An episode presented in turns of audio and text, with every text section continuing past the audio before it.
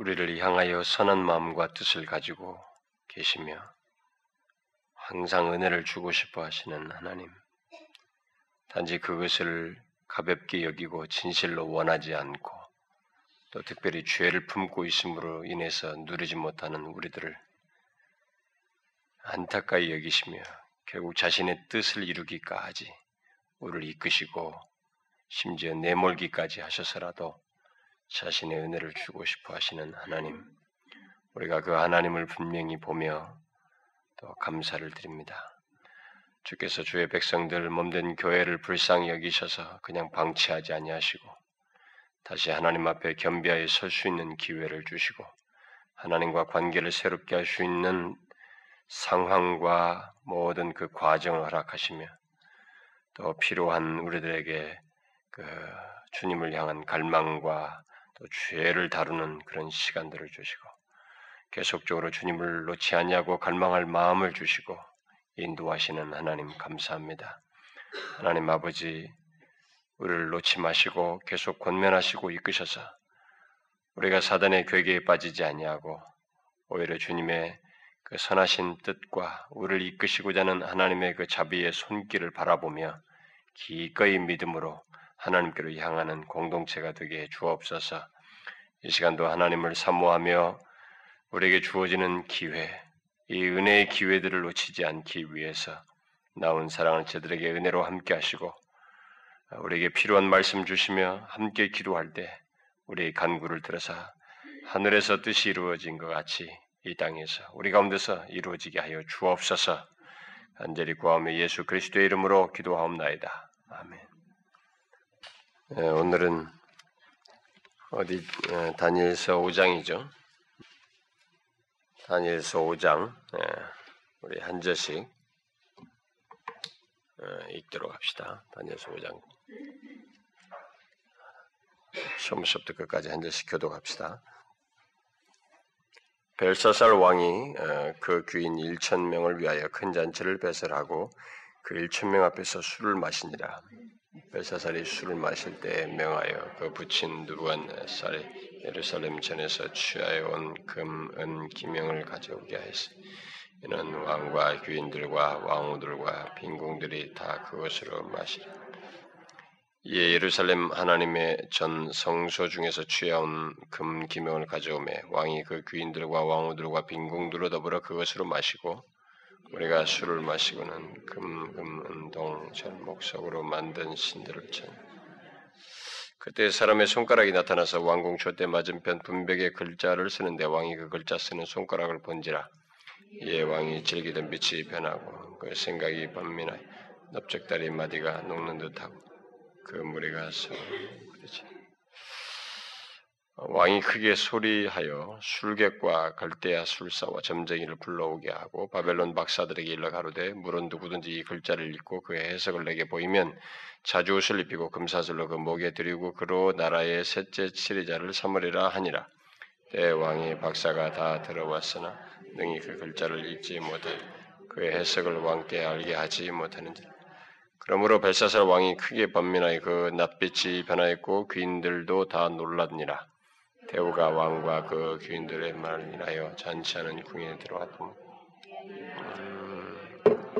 음, 아옵소서 왕의 생각을 번민케 말며 낯빛을 변할 것이 아니니 왕의 나라에 거룩한 신들의 영이 있는 사람이 있으니 곧 왕의 부친 때에 있던 자로서 명철과 총명과 지혜가 있어 신들의 지혜와 같은 자라. 왕의 부친 드부한네살 왕이 그를 세워 박수와 술객과 갈대아 술사와 점쟁이의 어른을 삼으셨으니 왕이 벨드사사라 이름한 이 다니엘의 마음이 민첩하고 지식과 총명이 있어 능히 꿈을 해석하며 엄밀한 말을 밝히며 의문을 피할 수 있었습니다. 이제 다니엘을 부르셔서 그리하시면 그가 그 해석을 알려드리. 이에 다니엘이 부름을 입어 왕의 앞에 나오며 왕이 다니엘에게 말하여 가로되 네가 우리 부왕이 유다에서 사로잡아온 유다 자손 중에 그 다니엘이냐? 내가 네게 대하여 들은즉 네 안에는 신들의 영이 있으며 네가 명철과 총명과 신상한 지혜가 있다. 지금 여러 박사와 술객을 내 앞에 불러다가 그들로 이 글을 읽고 해석할, 해석을 내게 알게 하라 하였으나 그들이 다 능히 그 해석을 내게 보이지 못하였느니라. 내가 네게 대하여 들은즉 너는 해석을 잘하고 의문을 파한다. 그런즉 이제 네가 이 글을 읽고 그 해석을 내게 알게 내게 자주 옷을 입히고 금사슬을 내 목에 드리고 너로 나라의 셋째로 다니엘이 왕에게 대답하여 가로되 왕의 예물은 왕이 스스로 취하시며 왕의 상급은 다른 사람에게 주옵소서 그럴지라도 내가 왕을 위하여 이 글을 읽으며 그의 해석을 아시게 하리이다.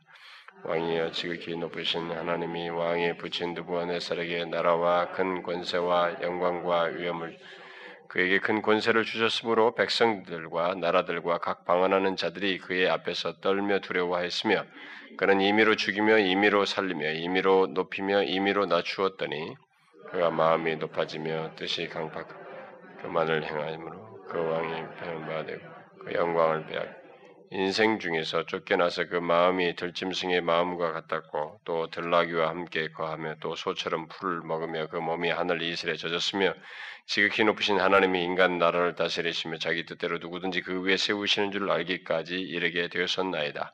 벨사살이여 왕은 그의 아들이 되어서 이것을 다 알고도 오히려 마음을 낮추지 않냐 도리어 스스로 높여서 하늘을 하늘의 주제를 거역하고 그 전 기명을 왕의 앞으로 가져다가 왕과 귀인들과 왕후들과 빈궁들이 다 그것을 어, 그것으로 술을 마시고 왕이 또 보지도 듣지도 알지도 못하는 금은 동철과 목석으로 만든 신상들을 찬양하고 도리어 왕의 호흡을 주장하시고 왕의 모든 길을 작정하시는 하나님께는 영광을 돌리지 아니한지라.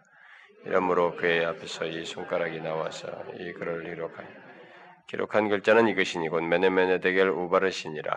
그 뜻을 해석하는데 메네는 하나님이 이미 왕이 돼서 그의 그때 대결은 왕이 저울에 달려서 부족함이 되었다 하며 에레스는 왕의 나라가 나뉘어 메데와 바사 사람에게 준바되었다. 이에 벳사살이 명하여 무리로 다니엘에게 자주 옷을 입히게 하고 금사슬로 그의 목에 들이우게 하고 그를 위하여 조서를 내려 나라의 셋째 지휘자로 삼으니라. 밤에 열두와 왕 벨사살이 죽임을 당하였고 다 같이 읍시다. 메네 사람 다리오 저를 다니는데 예, 다리오는 62세였다. 우리가 지금 계속 역사서를 어, 보고 있는데 어, 역사서 중에서 이 뒤에 이제 다니엘서는 다니엘서 전체를 하는 게 아니고 다니엘서의 6장까지가 역사적인 이제 예루살렘 이후에 바벨론 포로가, 포로로 잡혀가 있는 그 역사를 연결지어서 말해주기 때문에 우리가 지금 살피는 건데 6장까지 갈 것입니다. 그 다음에 에스라, 네아미, 에스더 이렇게 나가게 될 텐데 이걸 끝나고 제가 지난번에 얘기했지만 바로 그 이후에 음, 다 끝나고 나서 이, 저기 복음서로 갈 것인가 지금 그게 문맥상으로는 예수님의 오심부터 가도 괜찮은 것 같기도 하고 또 이 참 여참에 창세기부터 그 아, 민수기까지 그걸 그걸 다주 신약을 하다가 또 이렇게 가면은 또 좀 그럴 것 같고 상당히 저도 마음이 갈등이 되는데 여러분들은 아무거나 좋습니까? 아 이제 굉장히 갈등돼요. 역사서를 이렇게 아예 처음부터 이럴 줄 알았으면 창세기부터 했으면 괜찮았는데 여우수아서를 막 미련을 버리고 미련을 두고 여우수아서를 강의를 할 것이라는 막 그 생각을 머릿속에 잔뜩 넣어놓고 있다 보니까 결국 그 여우수아 뒤로 사사기부터 하기 시작한 것이 이렇게 왔는데 참 이거 어떻게 갈 수도 없고 말이죠.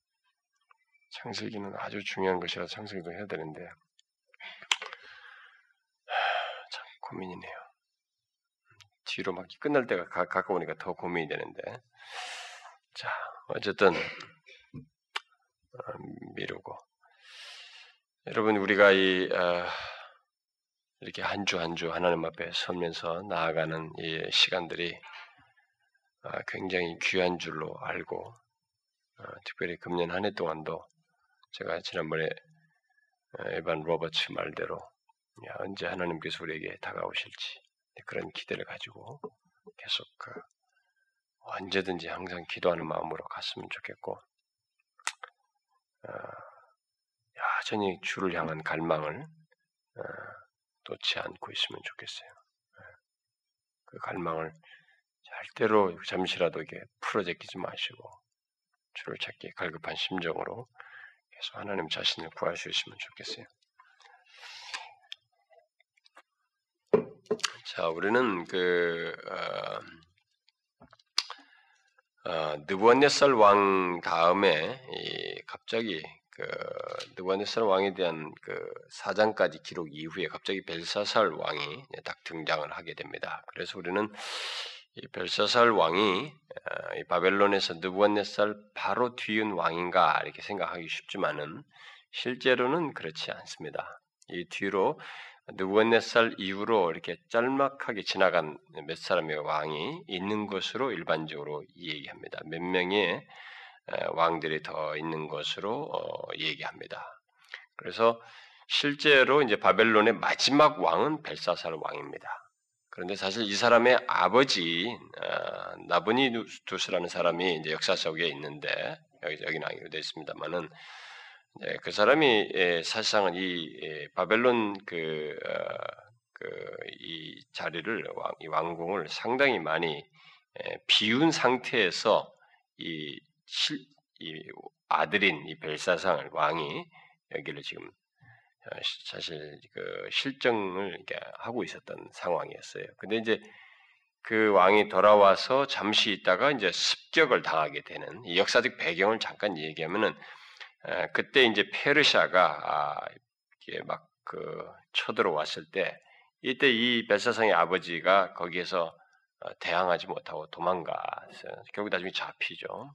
그래서 이 어, 바벨론의 이 큰 성읍에 많은 부분이 이미 점령을 당하고 있었는데 그 일부를 일부는 아직 점령당하지 않은 상태에서 이 벨사살이 이제 어, 그 아직 점령되지 않은 그 바벨론의 일부 성읍에 지금 실권자로서 마지막 왕으로서 지금 계속 남아 있는 상태에서 이 배경, 이 내용이 사건이 벌어지는 것입니다. 그러니까 이것이 그 마지막 왕의 마지막 순간의 내용이에요.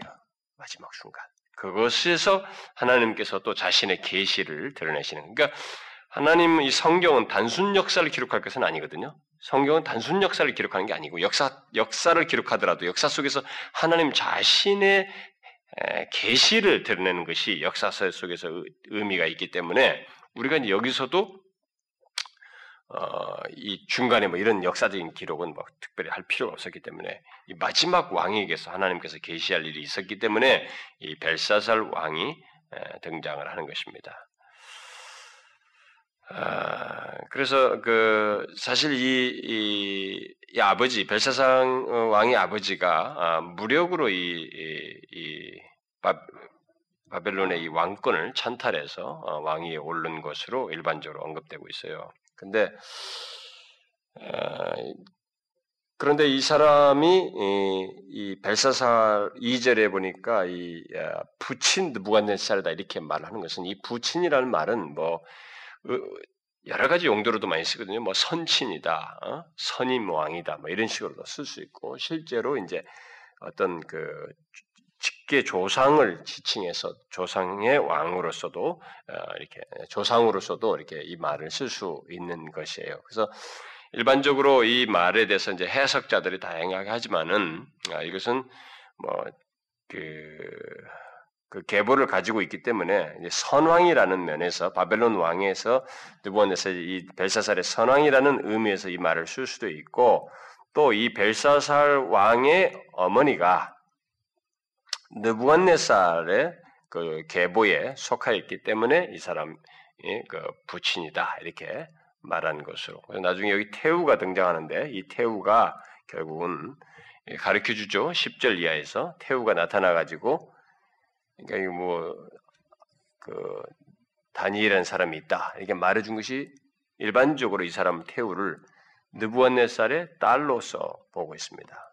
많은 학자들이. 예, 그러니까 이 사람들은 다니엘 같은 사람 별로 신경 안 쓰고 있는데 딸은 생생하게 알고 있는 거죠. 예, 그렇다고 그러니까 이런 계보가 있기 때문에 이제 부친이다 이렇게 말한 것이라고 일반적으로 말을 합니다. 아, 그래서 어쨌든 이 당시에 이 바사 페르시아 군대가 예, 음, 이 바벨론의 지역들을 여러 지역들을 다 점령하고 그래서 이 마지막 남은 일부 예, 거기에 벨사살 왕이 장악하고 있는 가운데서 이 벨사살 왕이 귀족들과 그 부인들을 다 초청해 가지고 이제 먼저 1절부터 5절 사이에 보면은 바로 초청해서 만찬을 가는 거죠. 그큰 잔치를 배설하는데 바로 이 시기가 이제 위기의 시기가 돼버린 거예요. 마지막 왕의 마지막 장면이 되는 것입니다. 근데 그 시기에 하나님께서 뭔가를 계시하셨기 때문에 이것이 이제 지금 기록된 거죠. 그런데 거기서 그 잔치를 배석하는 가운데서 이 벨사살 왕이 하나님께서 계시를 하셔야만 하는 아주 그런 문제 이야기를 시킨 사건을 하게 되죠. 그게 바로 뭐냐면 아주 불경스러운 그런 행동을 하게 되는데 그게 바로 예루살렘 성전에서 취해온 느부갓네살 왕이 취해왔던 그 기명들 그것들을 가지고 오게 해가지고 그걸로 이렇게 술을 참 마시.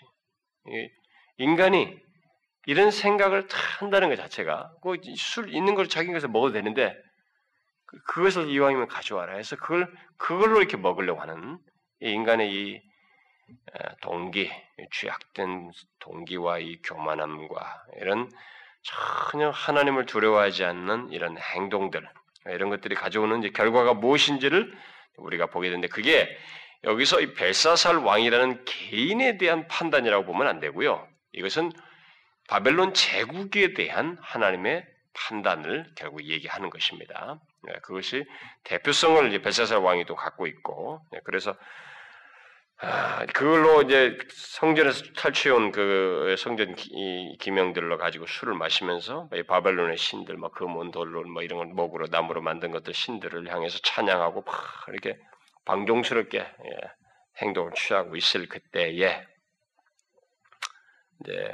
아주 무서운 장면이 하나 벌어지게 되는 거죠. 그런데 여기서 중요한 것은 이 기명들은 예, 가져온 이 사람이 지금 사용하고 술 마시는데 사용한 이 기명들은 이스라엘 백성들이 예루살렘에서 자기의 하나님을 찬양하고 하나님께 경배하는데 사용했던 그런 어, 기명들 아니겠어요? 그런 기물입니다. 결국 그것은 어, 하나님께서 이 벨사살 왕의 이 경망스러운 행동이 결국 하나님 자신의 이름을 모독한 것이라고 하는 것을 보여주는 장면이에요. 그러니까 하나님께서 이스라엘 백성들과 언약을 맺는 가운데서 이, 이런 기물들을 사용했거든요. 언약 백성들, 하나님과 자기 언약을 맺은 백성들에게 그런 것을 사용해서 하나님을 경배하는 것이기 때문에 결국 하나님께서 언약을 맺은 자기 백성들에 대한 이 무시이기도 하지만은 궁극적으로는 하나님 자신을 모욕하는 이런 행동이었단 말이죠. 그러면 제국의 이방 제국의 세계를 제패하고 있는 이 바벨론 제국에서 이렇게 어, 공론적으로 아주 대표적인 사건을 통해서 하나님의 이름을 모독하는 이런 행동에 대해서 과연 하나님은 침묵하실 것인가? 우리가 이미 바벨론에게 아, 느부갓네살에게서도 과연 우리가 침묵하실 것인가라는 퀘션이 일어났을 때 하나님께서 나타나셔서 답을 하셨던 것처럼 과연 이 사람이 침묵할 것인가? 하나님께서 침묵하실 것인가? 그렇지 않았죠. 침묵할 수가 없는 겁니다. 하나님은 이런 상황에서 왜냐하면 자신의 이름이 모욕되지는 단순한 사실 때문만이 아니고 그것도 있지만은 이렇게 제국의 이 세상 역사, 사실 바벨론이 세상을 제패하는 대제국의 왕이긴 대제국이긴 하지만 하나님이 세상 나라를 지배, 하는 자 가운데서 이방 나라를 지금 도구로 쓰고 있는 것입니다. 근데 이 도구가 도를 넘어서서 이렇게 놔둘 때는 하나님을 몰라라 하면서 하나님에 대해서 전혀 무시하는 이 제국은 결국 이 세상 열국을 더 망가뜨리고 파괴시킬 것이 분명하기 때문에 이 제국의 수명은 다 됐다고 하나님께서 판단하신 거예요. 나중에 몇 년만 될때 우발시 나온 것인데 저울에 따라서 어, 얼마 안 나간다 이렇게 나온 것인데 결국 하나님께서 그렇게 판단하신 것입니다. 그래서 더 이상 이 나라는 하나님 편에서 볼 때 가치가 없게 된 것이었습니다. 용도가 없게 된 것이에요. 여러분 이것은 우리가 아주 중요한 계시예요. 그러니까 우리가 성경이 이런 것이 단순 역사로서 볼때 역사 속에서 하나님이 계시할 때 그 계시 아주 중요한 의미가 있어요. 하나님은 이 세상 역사에 나라든 제국이든 그리고 나라 안의 통치자든 그리고 어떤 한 개개인이든 그 어떤 그룹의 리더든 그들에 대해서 하나님은 용도를 가지고 계십니다. 근데 그 용도를 하나님이 쓰고자 하는 자신의 뜻을 주권자로서 뜻을 이루고자 하는 그것에 모자라거나 따르지 못하고 오히려 하나님과 역 헛된 역방향으로 가고 하나님을 욕되게 하고 마땅히 제 위치에서 일반 은총 영역에서도 자기가 법과는 법을 통해서 사람을 잘 다스리고 균형을 정의를 공의를 행하는 그런 용도로서 예수를 믿든 안 믿든 해야 된단 말이에요. 그런 용도들이 다 있는데 그것이 넘어서서 죄를 범하고 더 하나님을 욕되고 하나님께서 통치하시는 것을 이게 음, 거스리는 오히려 그것이 하나님이 통치하시고 계시지 않는다라고 여기기 할 만큼의 행동으로 나아가게 될 때는 하나님은 그 용도를 이렇게 폐기하는 것입니다. 제국도 폐하고 나라도 폐하고 제국의 왕도 폐하고 심지어 교회도 그렇게 할 수 있어요. 이스라엘 유, 이스라엘 백성들이 제사장 나로서의 역할과 기능이 있었어요. 그 역할을 못하니까 망하게 하시죠.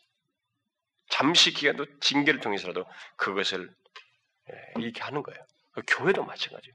개인도 마찬가지예요. 목사라고 하는 한 집도 마찬가지예요. 어? 교회에서 어떤 집사든 성경부 리더든 그것도 다 마찬가지예요. 나라고 하는 개인의 삶조차도 마찬가지입니다. 하나님은 자기를 이 세상에 두었을 때 우리가 룰랄라 나, 나 혼자 내 살았어 내 인생 내 거야 이렇게 할 수 없어요. 우리가 하나님 이 우주 만물의 주권자신 하나님을 전혀 생각지 않고 하는 얘기예요. 그 하나님이 계시다는 걸 생각할 때 절대로 그렇지 않습니다. 우리는 그분의 용도가 있어요. 그분이 부르신 뜻이 있는 겁니다. 근데 그것이 용도가 다해질 때는 하나님은 거둬요. 진짜로 거두십니다. 그걸 여러분들이 알고 싶으면 이 성경을 다 뒤져봐도 되고 교회사의 사건들을 이렇게 이 계시의 속에서 수많은 열왕들, 왕들에 대한 심지어 이방의 대제국뿐만 아니라 한 나라를 대표로 삼은 그 나라의 왕들을 할 때 계속 내가 너를 패한다. 그래서 왜 패하는지 이런 말을 자꾸 반복하시면 다음 왕을 하고 아합을 패하면서 어? 다음 계보를 하나 어? 이렇게 또 새로 계보를 일으킨다든가 이런 일을 왜 하나님이 하시면서 그런 말을 반복하시는지 그걸 이유를 잘 보셔야 됩니다. 그건 하나님의 용도팩이에요. 그러니까 한국 교회도 지금 만약에 하나님께서 제대로 우리가 역할을 감당하지 못하면 용도팩이 할 수 있어요. 네, 그럴 수 있습니다. 그래서 그것 때문에 우리가 이제 회개를 해야 된다는 것입니다. 우리 교회도 어쩌면은 위기, 제가 위기라고 했죠. 위기니까 우리 이런 시간을 갖는다고 했는데 위기인 거예요. 우리도 용도팩이 될 수 있는 그럴 수 있는 대상이에요. 저를 비롯해서 우리 교회가 하나님께서 정말 세상보다도 못한 니들끼리 하나님까지 믿는다면서 그러냐? 이렇게 할 정도로 아주 위기스러운 그래서 하나님 영광은 드러내지 않고 오히려 더 악만 행하는 그럴 때는 용도 폐기하는 거예요. 그래서 여러분 교회들이 그러다 갑자기 확 없어지잖아요. 쭉확 나버려요. 진짜로 이렇게 갑자기 없어진 깨진 경우 있다고. 제가 지난번에 얘기한 800명인데 300명, 500명이 다 없어져 버렸대. 그렇게도 될 수 있는 거예요. 하나님 용도 폐기합니다. 예, 그런 기준을 가지고 그, 그, 그 기준이라고 하는 것을 계시해 준 거예요. 이 손가락이 나타나가지고. 그래서 이 벨사살 왕을 통해서 행동과 이 사람의 이것을 통해서 이 계시 항상 그랬죠. 계시의 성격, 누구를 통해서 하나님의 긍정적인 계시를 하게 돼. 그불 속에 들어간 다니엘의 세 친구들은 긍정적인 면에서 우리를 통해서 하나님의 살아계심을 계시하시고 드러내시옵소서라는 면에서 그리 아니하실 줄알았다고 말을 했는데 이 사람은 부정적으로 하나님 있으나 마나 하다 말 자기 마음대로 하니까 하나님이 아니다고 하는 것을 이 부정적인 계시를 통해서 자신을 계시하시는 아니다. 주권자이다라고 계시는 그러니까 하나님의 이 계시적인 용도가 있는 거예요. 특히 예수 믿는 저와 여러분은 그런 긍정적인 계시의 용도가 있는 것입니다. 그걸 우리가 놓, 놓치면 안 되죠. 정말 우리 교회가 하나님의 영광을 털어내기보다 우리 욕되게 하면 우리끼리 스스로 앞다퉈서 문을 닫아버린 게 낫다고 진짜로 이런 계시를 알아서라도 그렇게 할 필요가 있습니다. 그래서 하나님은 즉시로 자신의 뜻을 이 바벨론 제국과 함께 이 벨사살 왕에게 계시하시죠. 그래서 바로 참 마시면서 그걸로 마시면서 막 자기들의 신들에게 막 찬양하고 있을 그때 사람의 손가락이 탁 나타나는 거예요. 여러분 보세요. 이 손가락 뭐 이만 이런 딱 이, 이만한 이, 이, 이 모양새만 탁 나타나가지고 이제 성화를 그린 사람들은 이, 이 궁들이 궁이 컸을 것이기 때문에 이 여기 보니까 왕궁 촛대 맞은편이거든. 왕이 이렇게 있는데 왕궁의 촛대가 있는데 저 맞은편에 딱 있어요. 왕이 왕이 딱 볼 수 있는 자리란 말이에요. 근데 벽면들이 이 높이가 이 정도 높이가 아니라 굉장히 큰 높이일 것이기 때문에 벽면에 나올 때 이 손가락 사이즈가 굉장히 컸을 거라고 그림을 그려요. 많은 성화 작가들이 그러니까 손가락이 큰 손가락 이런 것이 하나 나타난 거죠. 싹싹싹싹 그리시네요. 여러분 한번 생각해봐요. 여기서 그걸 보, 딱 하다가 딱 봤을 때 벨사살 왕이 6절의 이 장면을 우리가 충분히 상상해 볼 수 있어요. 충분히 상상해. 왕이 즐기던 빛이 변하고 그 생각이 번민해서 넓적다리 마디가 녹는 듯하다. 여러분, 이 넓적다리 마디가 녹는 듯하다는 게 뭔지 알아요, 여러분? 잘 모르죠. 이거 우리 이, 이건 주로 공포감에 의해서 생기는 거거든요. 사람이 예기치 않은 공포감 같은 거 느낄 때, 어쩌면 막 인간이 인위적으로 만드는 것 속에서 무슨 막 이게 막 스릴 넘치는 뭘 하는데 급강화 팍 시킬 때, 예, 급강화 시킬 때 여기가 막 진짜 녹는 것 같잖아요. 음? 그런 거. 예, 그건 이제 그냥 스릴인데, 그건 그건 스릴 속에서도 비슷한 거고, 이건 공포감이에요. 그래서 우리가 그때 막 사람도 오줌 싼다고, 어? 그럴 때. 근데 이 사람은 지금 어, 공포감이에요.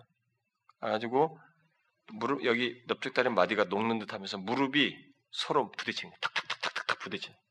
가만히 생각해봐요. 온 몸이 공포감에 질려 있는 거예요. 우리가 상상해봐야 돼요. 왕이 지금 즐겁게 막 만찬하면서 한참 즐거워하고 있는 자리인데 이걸 싹싹싹싹 글자가 나타나서 보니까 보는 순간에 이거 어떻게 되겠어요? 이거? 이 묘사는 온 몸이 공포감에 질리게 됐다는 거예요. 우리는 여기서 음, 음, 생각해봐야 돼요. 이, 런 벨사살 왕이 과연 경험하는 이런 공포가 무엇인가 아, 생각해봐야 됩니다. 하나님은 이 바벨론에 대한 지금 심판의 예언을 지금 하고 계시는 건데 이 두려움에 사로잡힌 이 벨사살 왕의 이 두려움은 어, 아무것도 지금 모르는 겁니다. 이게 무엇일까? 어떤 신인가? 아무것도 모르는. 그러니까 여러분이 뭔가 알게 될 때는 두려움이 사라져요. 근데 모르는 가운데서 이게 뭔가 어두운 진조를 가지고 공포스러운 이 전조로서 다가올 때그 두려움은 사람을 10초, 20초, 5초만 지나가고 1분, 10분 지나가도 그 사람 미치게 만드는 두려움입니다. 그걸 충분히 상상해 봐도 돼요. 그러니까 뭔가 알면은 괜찮은 것입니다. 그래서 왜 이 사람이 나중에 당신 뭐 끝났다 이렇게 왕도 제국도 끝나고 당신도 끝났습니다. 메네멘델도 우바르신 다 해석해 줬는데 그날 거기서 어? 자주 옷을 입히고 그, 그 여유만만하게 어? 그, 런 상황인데 자주 옷을 입히고 금사슬까지 줬을까요? 음? 이 사람이 이 알지 못하는 것에 대한 두려움에서 해방된 거예요. 결과가 이렇게 될 망정 이 두려움에서 해방된 겁니다. 공포에서. 모른다는 것만큼 사람을 미치게 하는 게 없어요. 모르는 가운데서 밀려오는 두려움은 상상을 초월하는 것입니다. 그러니까 이 사람이 그걸 한 거예요. 이게 뭐냐, 이거 도대체. 이거 도대체 어떤 일이냐. 그런 두려움이 이 사람에게 엄습한 거죠. 그런데 중요한 것은 이 발사살 왕이 음, 이제 자기도 이제 뭐 술객들을 다 불러서 뭐 셋째 치리자로 삼겠다 주는 사람들을 해석하는 사람들을 뭐 다 했지만은 몰랐죠? 아무도 몰랐습니다. 그러니까 좀 알 걸 기대했습니다. 알면은 이 두려움에서 이 좀 벗어날 텐데 다 불렀는데 몰랐어요. 그러니까 다시 구절에 뭐라 그래요? 그러므로 벨사살 왕이 또 다시 6절과 똑같은 내용이에요. 크게 번민하게 그 낯빛이 변화했고 또 다시 그 두려운 공포가 확또 밀려온 거예요. 여러분 굉장한 공포의 그 감정, 공포의 이 공포스러움을 여러분 경험해 본 적 있어요? 그런 거 있습니까? 막 아마 여러분 안 해본 사람도 있을 거예요. 잠시 한 10초라도 막 이렇게 캄캄함에 놓여서든 막 그 마치 막 어딘지를 모르는데 누가 당장 나를 어떻게 해볼 것 같은 막 그것이 짤막한 순간에 머리 생각이 지나가면서 밀려오는 두려움이든 여러분 그런 경험한 거 별로 없어요? 음, 없으신가 보네요. 예, 이 공포가 여러분 인간의 정서 속에는 정말로 굉장한 정서가 다 있어요. 근데 두려움이 엄습해 올 때 이 감정이 거의 사람의 여기서 일어나는 겁니까? 생각과 감정적인 동료 속에 일어나는 건데, 근데 왜 몸이 달달달달 바닥에 이 마디가 부딪히고 난리가 나요? 온 전신이 왜 녹습니까? 그게 있는 거예요, 여러분 인간에게. 예, 다시 그런 거예요. 다시 낯빛이면 희망이 사라지니까요. 아직 그 뭔가 알지 못하는 거. 뭘 알면 좀 안심하겠는데 알지 못하는 데서는 그래서 귀인들도 마찬가지. 거기 사람도 다 똑같이 그렇게 음, 놀라서 두려움에 같이 빠지게 되는 그런 장면입니다. 아, 자, 우리는 여기서 아, 이스라엘의 하나님, 이스라엘과 언약을 맺으시고 그들을 돌보시는 그 언약의 하나님을 알지 못하는 자, 하나님을 알지 못하는 자들을 사로잡는 이 공포의 감정을 우리가 여기서 잠깐 보는 것입니다. 응? 여러분, 이게 바로 하나님을 알지 못하는 자들이 맛볼 공포의 전조예요. 응? 예, 그걸 아셔야 됩니다. 이게 이제 우리는 이런 이런 것에 대해서 음, 그뭐 인간적인 관계 속에서 경험하겠지만 이렇게 신적인 그 공포, 그러니까 어떤 알지 못하는 어떤 신적인 역사에 대한 전조, 이게 좋지 않은 불길함으로서 겪는 이런 공포를 우리는 갖지 않을 거예요. 그런 것이 예수를 믿기 때문에. 근데 이렇게 하나님을 알지 못하는 자들을 사로잡는 이 공포가 무엇인지 우리는 여기서 잠깐 내보게 되는 것입니다. 그래서 하나님께서 어, 장차 자기를 믿지 않는 자들 그들에게 심지어 생전에서 죽을 때도 잠시 맛보게 하기도 해요. 이런 거. 죽을 때 어떤 사람들은 막 굉장한 공포와 두려움 빠진 사람이 있습니다. 그렇게도 하고 또 장차 그들이 이런 것을 경험하게 됩니다. 음? 하나님, 그러니까 뭔가 있어요. 어? 하나님으로부터 신으로부터 받게 될 그 공포에 대한 두려움을 갖게 됩니다. 이런 걸 생각하면은 어, 예수 그리스도 안에서 음, 우리가 은혜를 얻음으로써 어, 우리에게도 얼마든지 있을 수 있는 이런 두려움, 이런 것이 우리들에게는 더 이상 없게 되었다는 것. 어, 그러니까 만일 하나님께서 우리에게 그리스도 안에서 은혜를 베풀지 않았다면 우리에게도 하나님은 두려움의 대상이 될 것입니다. 여러분 하나님이 두려움의 대상이 될 때 두려움은 이 세상에서 사람이 주는 두려움하고 다릅니다. 하나님이 인간에게 두려움의 대상이 될 때는 이 벨사살 왕이 겪는 것 같은 두려움이에요. 그걸 아셔야 됩니다. 이건 정말 사람을 녹이는 그런 두려움입니다. 그에 대한 공포가 무섭다는 것을 봅니다. 그래서 하나님이 우리는 경외스러운 마음으로 두렵다는 말도 쓰긴 하지만 하나님을 알지 못하는 자에게 하나님이 두렵다 하는 것은 그건 정말이에요. 사람을 녹여버리는 공포입니다. 두려움이에요. 하나님이 정말로 두려움의 대상이 됩니다.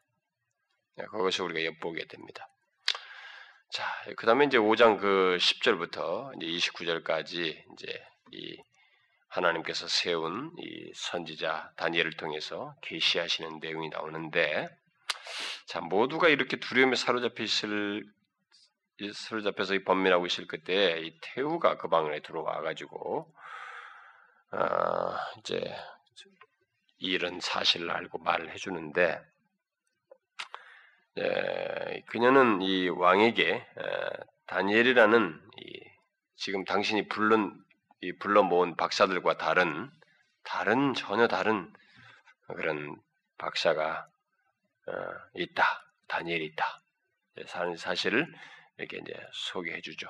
이것은 어, 이 태우가 볼 때에 다니엘에 대한 기억은 이미 아버지 때 본 것이었고 아버지가 말했던 그 용어들이 다 쓰여지고 있어요. 그 사람은 왕의 나라에 거룩한 신들의 영이 있는 사람이 있으니 이렇게 거룩한 신들의 영이 있다. 이렇게 알고 있었던 거죠. 아, 그 다니엘을 그렇게 보고 있었습니다. 느부갓네살도 그렇게 봤잖아요. 아, 그러면 전혀 다른 박사가 있다. 아, 그러니까 이 느부갓네살 왕이 죽고 난 이후에 이 바벨론의 왕들은 거의 다니엘을 잊었던 것 같아요. 거의 다 사람들 다 잊었던 것 같아요.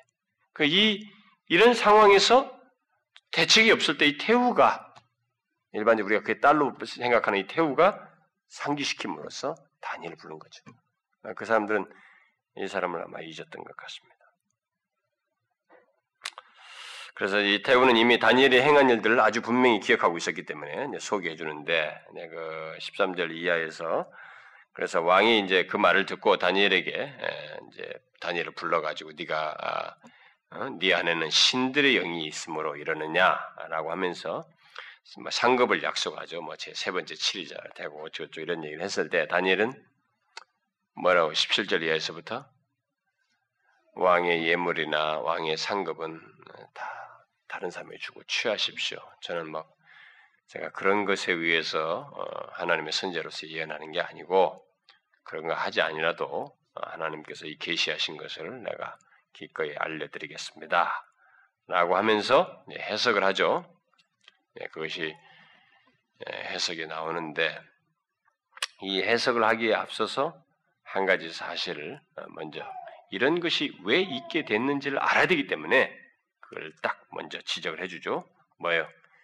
이 벨사살 왕에게 먼저 이 다니엘이 상기시키는 것은 느부갓네살이 과거에 어떻게 교만했고 또 그 교만해자 하나님께서 그를 어떻게 낮추셨고 그래서 이 느부갓네살이 이스라엘 하나님을 찬양했는지를 상기시켜주고 있죠. 이 사실을 상기시켜주고 있습니다. 그러면서 예, 그 22절에 음? 22절에 벨사살이여 왕은 그의 아들이 되어서 이것을 다 알고도 어? 오히려 마음을 낮추지 아니하고 도리어 스스로 높여서 이랬죠? 자, 이런 사실을 다 알고 있음에도 불구하고 어, 그의 생명을 주관하시는 하나님을 이 사람이 모독했다는 것입니다. 자, 이렇게 우리는 음, 하나님을 알고도 무시하는 것 이것이 얼마나 심각한 건지를 보게 되는 것입니다. 여러분 우리가 모르고 한 것하고 알고 하는 것하고는 다릅니다. 응? 알고 한 건 달라요. 그래서 하나님의 심판이 어디서부터 시작돼요? 교회에서부터 시작됩니다. 알고 있는 데서 어떻든 주소 들어서 알고 있던 알고 있는 자리에서부터 시작되는 거예요. 베드로스에서 나오잖아요. 예배당에서부터 시작돼요. 물론 긍정적인 면에서 거기서 하나님 백성들을 먼저 선별한다는 의미도 있지만 갈, 갈, 그 중에서도 가라지 같은 것을 가르고 그 일을 하는 것입니다. 여러분 알고도 자기를 낮추지 않는 것, 알고도 안 하는 것이 우리에게 가장 큰 문제예요. 우리가 사실 많은 걸 알고도 안 했지 않습니까? 그렇죠? 우리가 하나님이 뭐 어떤 걸 좋아하시고 뭐 교만한 자는 싫어하시고 뭐 이거 모르는 사람이 어디 있어요, 우리 중에? 모르는 사람 있어요, 여러분? 우리들이 알고도 무시하잖아요. 그것이 큰 거예요, 여러분. 알고도 짓는 죄가 큰 것입니다. 그래서 그걸 정말 이런 일이 알고 짓는 것이 나의 의지의 영역, 이 깨우침의 영역, 내 인격적인 기능의 영역에서는 생기지 않도록 하기 위해서 알고도 짓는 죄가 얼마나 무서운지를 정말 뼈가 녹는 것 같은 깨달음을 가질 필요가 있어요, 사실은. 성령의 도우심을 구해서 그 진실한 회개의 고통을 겪는 가운데서라도 우리는 그것을 사무치게 알 필요가 있습니다. 알고도 짓는 죄가 얼마나 무서운지를 알아야 돼. 그래야만이 우리가 더 나빠지지 않아요. 모르고 짓는 죄는 나빠지는 폭이 적지만 나에게 영향도 적어요. 근데 알고도 지은 죄는 나에게 부정적인 영향을 줍니다. 그리고 나 자신으로 하여금 일어서지 못하게끔 내 자신 안에서 기만을 조정해요. 그래서 스스로 내가 거기에 짓눌리게 돼 있어요. 그래서 죄의 그 파괴력이 더 크게 돼 있습니다. 알고도 짓는 것이. 우리는 이것을 많이 생각해 봐야 돼요. 많이 생각해. 알고도 짓는지. 오늘날 예수 믿는 우리들이 알고 짓는다. 이게 너무 많은 것에 대해서 하나님 앞에 좀 뼈저리게 알 필요가 있어요. 당신이 다 알고도 이렇게 해서, 응? 그게 뭐예요? 오히려 신들, 알지도 못하는 신들을 찬양하면서 도리어 왕의 호흡을 주장하시고 왕의 모든 길을 작정하시는 하나님께는 영광을 돌리지 아니한. 그러니까 하나님께는 안 돌리는 거, 어? 하나님을 무시하는 거. 이것이 심판의 내용이에요. 하나님께서 그 저울에 달 때의 기준자예요. 응? 하나님의 영광에 하나님께 영광을 돌리는 그 용도에는 별로 그 쓸모가 없을 때는 하나님께서 이렇게 저울에서 달아서 가치가 떨어지는 거예요. 그래서 그 말을 하면서 이 손가락이 그래서 나왔습니다. 이러므로 그의 앞에서 이 손가락이 나와서 이 길을 기록한 것입니다. 음? 그래서 메네 메네 대기 우바르신 나왔습니다. 메네는 세었다, 세었다. 문자대로 번역하면 메네 메네 세었다, 세었다. 대겔 저울에 달았다. 우바르신 그리고 나누었다. 그거예요. 세었다, 세었다, 저울에 달았다. 그리고 나누었다. 뭐예요? 벨사살과 바벨론 왕의 이 왕국, 이 제국은 센 바 되었다. 하나님 편에서 볼 때 센 바 되었다. 셈을 해봤어요. 계산해서 카운트 해봤습니다. 센 바 되었고 하나님께서 그 제국을 또 저울에 달아보니 부족함이 나타났다. 그래서 그와 그의 제국을 나누게 되었다. 어디로? 메데와 파사로, 페르시아로, 메데와 페르시아로 나누게 됐다. 얘기했다는 거죠. 그래서 하나님은 이 벨사살이 성전 기물을 더럽힌 것으로 인해서 그와 그의 왕국을 예, 심판하시기로 작정하신 것입니다. 여기서 하나님은 이런 일을 계시하시면서 이렇게 쫙 마시면서 성전 기물을 가지고 쫙 마시면서 이렇게 하고 있을 때쫙 손을 등장해서 이렇게 메네메넬 디고 우바레신을 쓰면서 이렇게 개입하신 것을 것을 보게 될 때 우리는 뭐예요?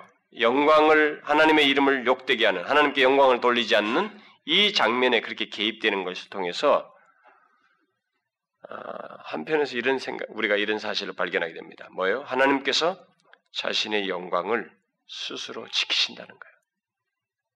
여러분 하나님은 인간이 뭐 아무리 우리가 주님을 진실하게 믿는 사람으로서는 하나님의 영광을 욕되는 것이 하나님과 공감대가 있기 때문에 하나님과 같은 마음을 가지고 있기 때문에 우리가 그것 때문에 애통하고 슬픈 것이지 설사 그렇지 않고 계속 하나님의 영광이 다 짓밟혀진다 할지라도 여러분 이 세상 우주 만물은 하나님의 영광을 짓밟지 못해요. 완전히 짓밟지 못해 하나님께서 개입하셔요. 개입하셔서 자신의 영광을 지키십니다. 그래서 우주 만물이 나중에 심판될 때 하나님은 이것을 감안하실 거예요. 자신의 영광이 짓밟히는 것의 수위를 정하시고 자신이 그때 급박하게 개입하실 거예요. 때를 정하신 것도 있겠지만 그런 재반 상황에 이 동원되지는 감안되지는 사항 중에는 바로 이런 것이 있어요.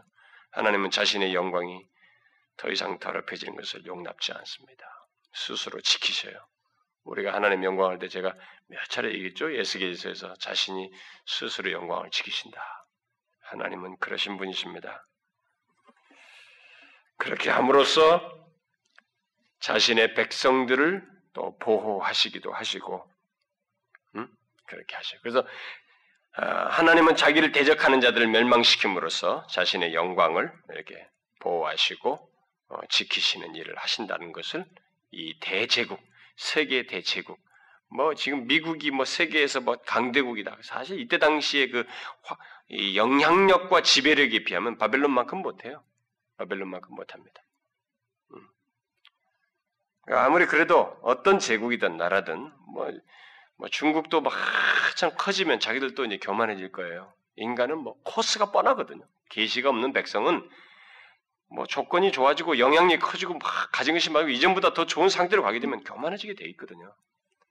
그게 다 스스로 수, 명 단축하는 시, 코스에다. 하나님께서 개입하신 시점을 촉진시키는 것입니다. 하나님은 자기 대적들을 멸망시켜서라도 자신의 영광을 보존하신 바로 그렇게 하셨어요. 그래서 이 벨사살 왕의 종말을 이렇게 고하죠. 근데 그 말을 듣고도 이렇게 금사슬을 주면서 셋째 치의자로 삼는 이런 행동을 하는 것은 뭐예요? 알지 못하는 두려움. 그것으로부터의 일시적인 해방감. 그래서 이런 여유가 생기는 거죠. 알지 못하는 어떤 신적인 근원을 가진 두려움이 얼마나 무서운지를 우리 짤막한 상황에서 보는 거죠. 자, 그 다음에 이제 마지막에 그 30절과 31절에서 아, 실제로 심판의 행위죠. 그날 밤에 사실은 이제 역사적으로는 이게 그날 밤에 그 페르시아 사람들이 기습을 해서 이 벨사살 왕이 죽임을 당하거든요. 근데 역사적으로는 이게 이제 아까 그 페르시아가 이 성읍 대부분들을 다 정박하고 어 이제 그 몇 달이 지나서 이제 이 사실은 고레스가 등장합니다. 예. 그러니까 이 벨사상의 아버지를 이렇게 잡아서 이렇게 도망가고 이렇게 잡아서 이렇게 다 하고 난 다음에 그래서 성읍 대부분을 이렇게 쉽게 정복을 하죠. 어, 이 아버지가 도망을 갔기 때문에 그 고레스가 페르시아의 고레스가 정복을 쉽게 할 수 있었습니다. 그 대부분의 성읍들을 정복을 하고 어, 그래서 한 몇 달이 지나서 이제 고레스가 등장을 하죠. 정복을 한 뒤에 고레스가 등장을 해가지고 한 7일 후에 그 남아있던 성읍의 일부를 다 급작스럽게 습격을 하게 되는데 바로 이 밤이에요. 그 고레스가 이제 다 이제 다 정복한 상태에서 고레스가 이제 와가지고 한 7일 정도 있다가 급작스럽게 여기 남아있는 성읍을 습격한 날이 이 술 마신 날이에요. 이 밤이었어요. 그래가지고 이 벳사살이 잡혀 죽는 겁니다. 그러니까 세상 역사는 인간들이 야 정복을 해야지만 자기들끼리 움직이지만 하나님의 예언 성취에다 그분의 주권과 뜻을 이루는 거예요. 그러니까 이것이 만약에 이런 말을 그 밤사이 말 안 하고 나서 벌어졌다면은 모르지만은 이미 시간이 계속 흘러가고 있는 거예요. 근데 바로 말하자마자 이게 성취된 걸 보게 돼. 이건 하나님의 그대로 예언의 성취인 것입니다. 그래서 바벨론 제국이 드디어 끝나게 됩니다. 자, 이렇게 하나님께서는 어, 자기를 섬기지 않고 마음대로 사는 모든 사람들을 벨사살처럼 심판할 것이고 이 바벨론처럼 심판할 겁니다. 그러니까 하나님께서 심판하시는 대상들은 뻔해요. 그들에게 하나님의 신이 없고 성령이 없는 그 모든 존재들. 그러니까 하나님께서 이렇게 벨사살처럼 심판하는 대상들은 하나님의 성령이 없는 그런 존재들이에요. 그런 존재들은 다 이런 식으로 어, 공포를 경험하면서 죽임당할 것입니다. 그리고 그들에게는 당연히 그래서 부족함이 발견되는 거죠. 하나님 보실 때 결국 그래서 부득불하게 부족함이 발견되는데 이 부족함이 발견되는 모든 생명을 하나님은 멸제시킬 것이다. 라는 것을 우리가 여기서 보게 됩니다. 그래서 나중에 새하늘과 새 땅에는 하나님이 귀하게 여길 존재들로만 채워져요. 거기에 하나님이 보실 때 성령이 없는 생명 존재나 어, 그런 어, 생, 성령이 없는 존재나 하나님 보실 때 부족함이 발견되는 그런 존재는 새하늘과 새 땅에 존재치 않습니다. 거기는 다 성령이 거하시는 생명 성령이 있는 존재들 그리고 부족함이 보이지 않는 발견되지 않는 존재들만 거기에 존재. 그리고 이것이 없는 존재들은 다 영원한 불못에 던져집니다. 가치가 없다는 거죠. 하나님 편에서. 그런데 잘 아시다 할 것은 여러분과 제가 그렇게 부족함이 발견되지 않는 그것에 가장 결정적인 게 뭐예요? 예수 그리스도로 말미암은 구속의 은혜예요. 음? 그것이 우리가 부족함이 보이지 않는 거죠. 응? 그리고 성령이 거하시는 거예요. 생명이 하나님 성령께서 우리 안에 있기 때문에 그런 그런 생명으로 우리가 있기 때문에 우리는 이렇게는 멸절당하지 않는다는 것입니다. 그런데 중요한 것은 이 땅에 사는 중에서 이렇게 하나님께서 부족함을 판단하신 거 볼 때 하나님의 영광을 듣는 것과 관련해서 부족함이 발견되는 것을 보게 될 때 우리는 이 사실만큼은 유념해야 됩니다. 하나님은 우리를 인간들을 다 저울에 달아보십니다. 우리는 무게가 근본적으로 나가게 되어 있죠. 음? 예수 그리스도의 피와 그런 말미암아 죄사함을 얻은 것과 성령께서 우리 안에 거하시는 것으로 인해서 무게 나가지만 그 사람들은 동시에 이렇게 하나님의 영광을 드는 데 있어서 무게감을 동시에 갖는다는 것을 잊지 말아야 한다는 것입니다. 행실도 무슨 말인지 알겠습니까? 하나님은 이런 계시를 하기 위해서 이 마지막 벨사상 마지막 왕이 바벨론의 마지막 왕이 죽는 마지막 밤에 이 계시를 하신 거예요. 참 놀랍죠? 이런 걸 생각하면 역사가 새롭게 보입니다, 여러분. 이 세상 역사가 정말로 새롭게 보여요. 그래서 뭐 정권이 바뀌고 나라가 어떻게 되고 이런 거 우리가 무슨 뭐 경제를 많이 하고 삼성이 뭐 수출을 많이 하고 이거 진짜 아무것도 아니에요. 그리고 대제국이 영, 미국이 어떻고 중국이 어떻고 그거 아무것도 아니에요. 메네메네 대결 우바르신 그것밖에 없어요. 하나님은 셉니다. 다 세었다 세었다 저울에 달았다. 그러면 없으면 끝내버린 거예요. 지금도 하나님은 이렇게 하셔요. 일반 은총 영역에서도 이런 일을 하십니다. 그런데 오죽하면 우리 같으면 하나님의 영광을 드러내도록 뽑힘 받은 교회와 주의 백성마저 이를 이 부분을 무시한다면 어떻게 되겠어요? 아, 그건 정말로 가장 큰 용도로 쓰여질 자가 가장 어, 그제 용도를 하지 못한 분에서 더 모독하게 되는 거 아니에요. 그래서 여러분이 모세나 뭐 그 사람들이 그 앞선 믿음의 사람들이 자기 백성들이 막 하나님을 징계하시고 그럴 때마다 자꾸 그 뭐, 뭐라는 게 뭐예요? 하나님 이방인들이 그럼 뭐라고 하겠습니까? 하나님께서 우리 구원하셔놓고 기리기리 해놓으면 어떻게 하겠습니까? 여호수아도 그랬잖아요. 아이성 사건 때 하나님의 이름이 이방 사람들이 뭐라고 하겠습니까? 우리 여기서 끝나버리면 다 그거죠. 우리는 그거예요 결국 여러분. 만약 우리가 이상하게 되면 하나님의 이름이 어떻게 됩니까 도대체? 이것이 우리에게 붙어 있어요. 이게 붙어 있기 때문에 우리는 이 문제를 가지고 중요시 여길 뿐만 아니라 또 동시에 하나님께 붙들 수 있는 근거가 되기도 하는 거예요, 사실. 그것 때문에. 하나님, 우리에게는 주의 이름이 있잖아요. 이렇게 두지 마세요. 다시 우리를 불쌍히 여겨 주세요. 이렇게 구해야 되겠죠. 그런데 모세가 그런 기도를 했을 때 하나님 뭐라고 그랬어요? 자기 영광이 그러면 알았어. 내가 회복할 거야 라고 나가야 되는데 그 말을 하기에 앞서서 뭐라고 그랬어요? 가서 단장품을 제하라. 회개하라는 거예요.